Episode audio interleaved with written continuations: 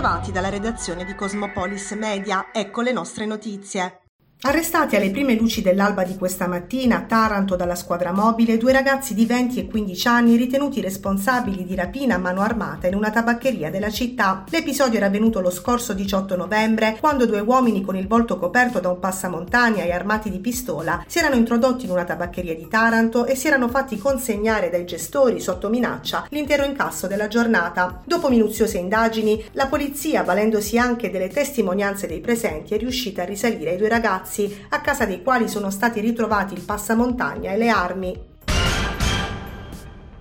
Coronavirus sono stati pubblicati nuovi dati nazionali del monitoraggio settimanale dell'Istituto Superiore di Sanità e Ministero della Salute. Giù l'incidenza che scende a 296 casi su 100.000 abitanti rispetto alla settimana precedente. Cala anche l'indice RT che scende sotto la soglia epidemica dell'1. In calo anche l'occupazione delle terapie intensive che si attesta sul 3,2%, sale invece quella nell'area non critica al 14,8%. La Puglia risulta inoltre dal monitoraggio l'unica regione ad alto rischio in Italia. Guardia di Finanza di Taranto, impegnata al contrasto della commercializzazione di prodotti non conformi e potenzialmente dannosi per la salute pubblica, oltre che con marchi registrati contraffatti. L'attività operativa si è dispiegata all'interno dell'intero territorio della provincia tarantina e ha permesso di individuare e sottoporre a sequestro oltre 48.000 prodotti, tra cui peluche e giocattoli recanti un marchio contraffatto di note case produttrici del settore, nonché bigiotteria, casalinghi, prodotti per l'igiene personale e luminarie natalizie privi delle informazioni previste dal codice del consumo concernenti la denominazione legale e merceologica del prodotto, l'identità del produttore, il paese di origine e l'eventuale presenza di sostanze in grado di arrecare danno all'uomo o all'ambiente. Sulla scorta di quanto emerso dalle indagini sono state segnalate alle competenti autorità sei persone. La Guardia di Finanza ha voluto ribadire che la contraffazione e il commercio di prodotti non genuini danneggia il mercato, sottraendo opportunità e lavoro alle imprese che rispettano le regole. Ancora un avviso di allerta gialla, questa volta per vento su tutta la Puglia, è stato diffuso dalla Protezione Civile regionale a partire dal pomeriggio di mercoledì 15 dicembre per tutta la giornata di venerdì 16. Il bollettino di criticità prevede venti tendenti a forti meridionali con locali raffiche di burrasca su settori costieri e per venerdì saranno forti e provenienti da sud-ovest con locali rinforzi di burrasca. Un importante convegno sull'aeroporto Arlotta di Taranto, Grottaglie, prospettive di crescita fra cielo e spazio, si è svolto nella gremitissima Aula Magna del Righi. Ai lavori coordinati dal giornalista Walter Bardacconi hanno partecipato Iole De Marco, dirigente scolastico del Righi, Cosimo Borraccino, consigliere del presidente della regione Puglia, Salvatore Toma, presidente Confindustria Taranto, Antonio Maria Vasile, presidente aeroporti di Puglia, Francesco Cupertino, rettore del Politecnico di Bari, Salvatore Marzo, Grasso, vicepresidente Tarsa 300, Alfredo Luigi Conti, Associazione Taranto Volare. Per l'amministrazione comunale ha partecipato Fabrizio Manzulli, vice sindaco. Beh, intanto cerchiamo di ripartire dalle scuole per spiegare correttamente eh, al territorio che ci ospita eh, qual è il progetto che Aeroporti di Puglia, unitamente ad ENAC, sta portando avanti per lo spazio porto di Grottaglie. Saranno numerosi gli investimenti e ripartire dalle scuole per spiegare un progetto estremamente ambizioso eh, riteniamo che sia l'inizio di una nuova fase alla quale l'aeroporto di Puglia si dedicherà intensamente.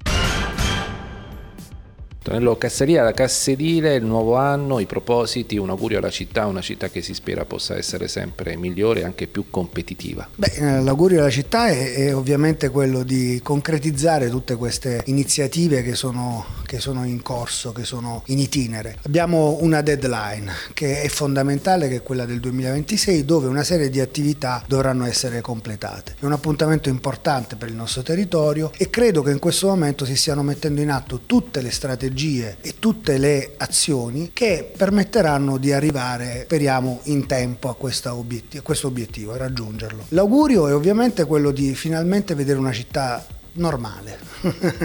Sembra una banalità, ma spesso eh, non lo è. Quindi una città normale, una città che possa guardare al futuro con con ottimismo, al netto delle grandi problematiche legate al, alla parte industriale, ma la speranza è quella che le compensazioni di altro tipo, uno sviluppo alternativo o comunque complementare, possa finalmente garantire una efficienza e come dicevo prima una normalità e una stabilità ad un territorio che ha tanto sofferto in questi ultimi anni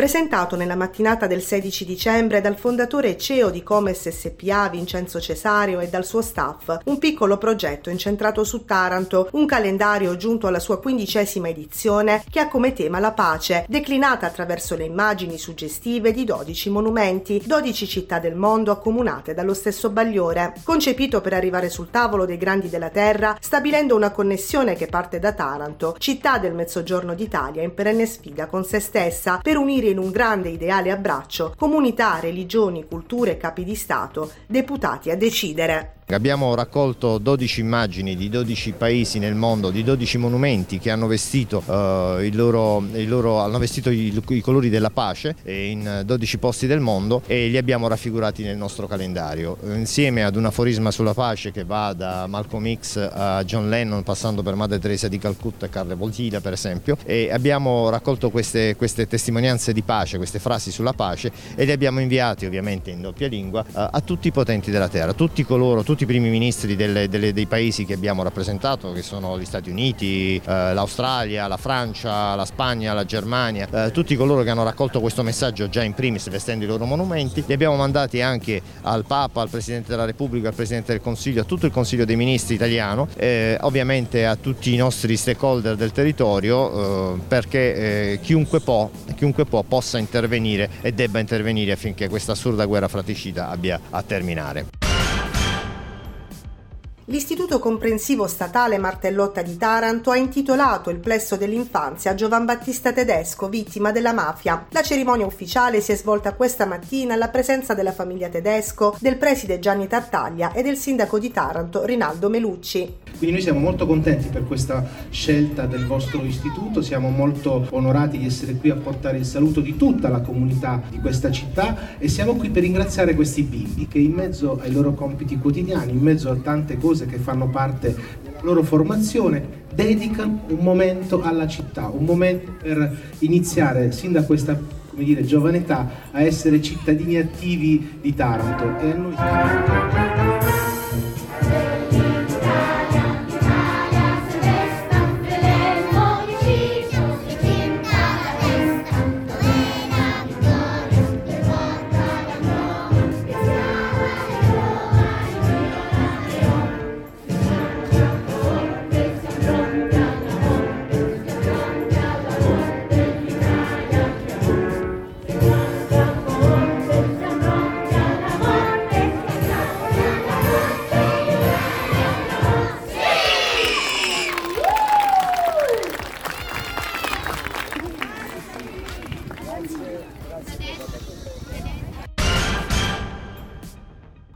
Medaglia d'oro che vale una rinascita per il pugile tarantino Francesco Magri che si è laureato campione italiano nella categoria 71 kg alla centesima edizione dei campionati assoluti che si sono svolti dal 3 all'8 dicembre. Un altro traguardo importante per il pugile dell'Aquero Chiloiro che si aggiunge ai tanti già raggiunti dalla storica palestra tarantina nelle categorie giovanili e nei professionisti. Intanto il 23 dicembre Nino Rossetti contenderà a Carlo De Novellis il titolo italiano dei pesi medi, un successo frutto dell'impegno in palestra dei ragazzi e del lavoro di tutto lo staff tecnico e societario. Ogni volta che uno prova a salire sul ring è sempre un'emozione, almeno per chi è che prova a salirci. Ho vinto questo campionato e ho voluto far capire a tante persone che nonostante il mio periodo di fermo che ho avuto, se mi ci metto di nuovo a far pugilato, voglio far capire che sono ancora forte che posso diventare un campione. Dopo la vittoria ai campionati assoluti italiani, quali sono i tuoi prossimi obiettivi e i tuoi prossimi progetti? Allora, stiamo valutando bene cosa fare con eh, il maestro Cataldo Quero in base a passare o professionista o andare in nazionale, visto che in nazionale ci sono molte competizioni a livello molto importante, tipo i mondiali, e deciderò insieme con lui cosa fare. Dalla redazione di Cosmopolis News è tutto, al prossimo aggiornamento.